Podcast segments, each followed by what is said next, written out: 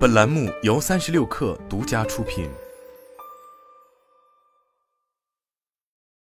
本文来自三十六氪神译局。欧洲眼下的能源危机来自于这片大陆对天然气的偏爱。依赖着俄罗斯天然气的欧洲居民，如今不得不面临飙升的价格。面对此次危机，欧洲的官方和企业都在寻找一种替代方案，既能让居民在冬日取暖，又能为工厂提供动力，还能帮助欧洲实现节能减排的目标。其中一个替代方案是合成燃料，其燃烧方式和天然气一样，但燃烧后产生的是氢气，可以帮助欧洲实现节能减排的目标。在德国北部海岸的一个建设中心，马可阿尔维拉正计划着生产这种气体，环保、便宜，可以取代欧洲正在用高成本进口的化石燃料。四十七岁的马可阿尔维拉说：“我们正在用一种便宜的方式取代石油、天然气和煤炭，而不需要改变我们对能源的看法。我们可以使用同样的船只、同样的管道、同样的工厂。氢气是一种由水制成的环保燃料。”在工厂运行、飞机动力和家庭供暖的计划中占有突出地位。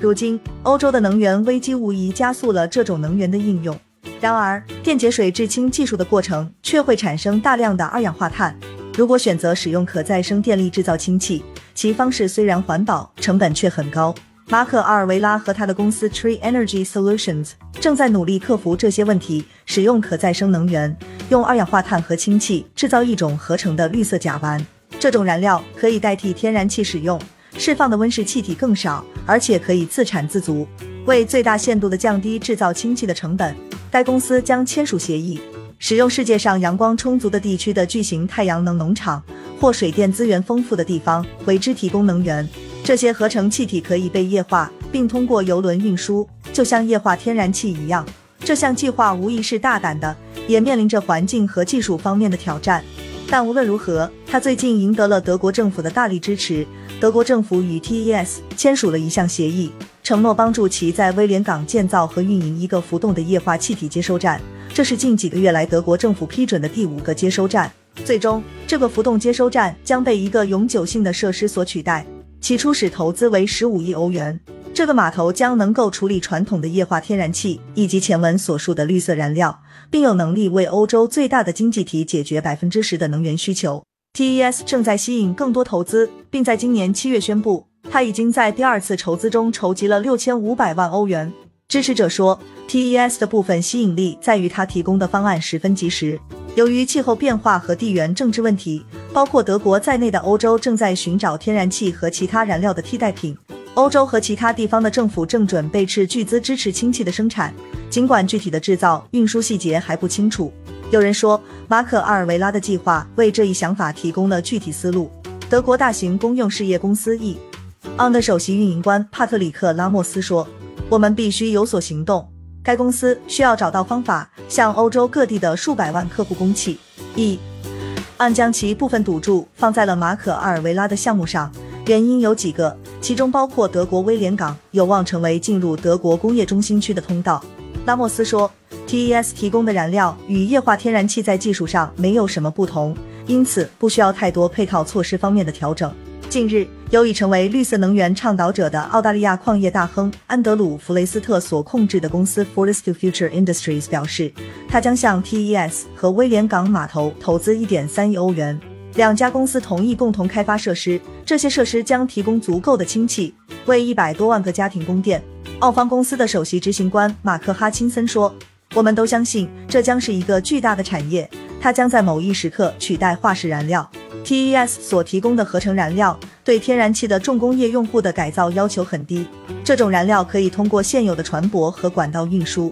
而且可以利用现有的许多价值数十亿美元的天然气液化厂。”如今，这些液化天然气公司正对建造更多工厂一事犹豫不决，因为如果液化天然气在未来几十年因气候问题被淘汰，这些工厂就无法再投入使用。TES 提供新能源的思路，也可能缓解德国那些具有环保意识的选民的担忧。他们担心能源危机可能会消解政府为实现气候目标所做出的努力。德国经济和气候变化部长罗伯特·哈贝克在一份声明中说。我们正在加速进口绿色氢气。柏林能源咨询公司 Teamconsult 的总经理马吉德·库伯勒说：“签约天然气替代能源的单子给埃尔维拉的集团提供了一个特殊的窗口。之后你就入了局，你就可以接触到行政部门，讨论其他项目了。直到今年，阿尔维拉还是意大利天然气传输公司 Snam 的首席执行官，负责意大利的一些主要能源设施，包括液化天然气接收站。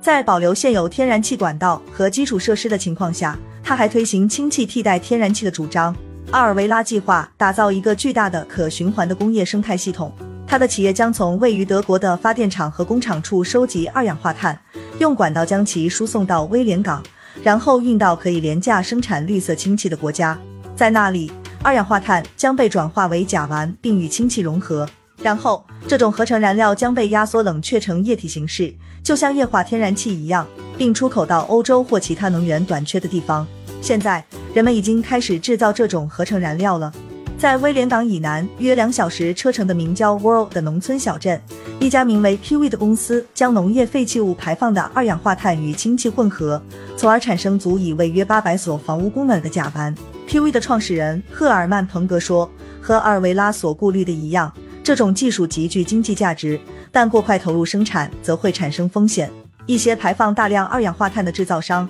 包括水泥和化肥制造商，表示他们对阿尔维拉的计划很感兴趣。”这些公司正面临着减少二氧化碳排放的压力，同时，这些制造商也希望能源的更新所造成的调整越小越好。SKW 公司位于柏林西南部的路德城维滕贝格，是一家用天然气生产化肥化学品的公司。SKW 的技术业务经理马蒂亚斯·米斯林说：“TES 提出的是为数不多的有希望在未来避免温室气体排放的大型的天然气消费的概念。”马可·阿尔维拉说。他计划在二零二五年左右开始引进第一种至少部分由氢气制成的液化燃料，成本为每兆瓦时一百欧元。这将比目前欧洲天然气的期货价格低约百分之四十，但比目前危机之前的天然气价格要高。如果客户需要，他们也可以为客户提供纯氢。一些主要的工业用户，如安塞勒米塔尔公司在汉堡港的钢铁厂，正计划从天然气转向氢气，以减少排放。环保人士对新型天然气能否成为绿色气体持怀疑态度。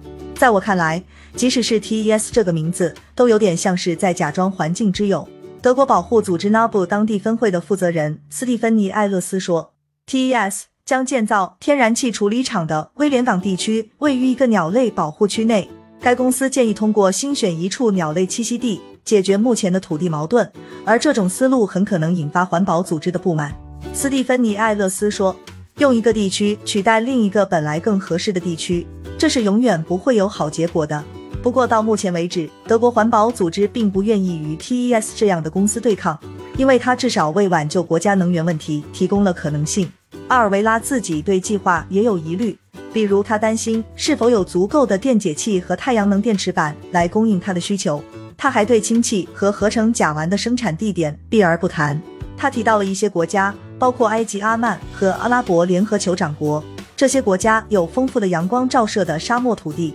但地缘政治变动可能会增加成本。他说，重点是不可以依赖任何一个地方，毕竟太阳无处不在。好了，本期节目就是这样，下期节目我们不见不散。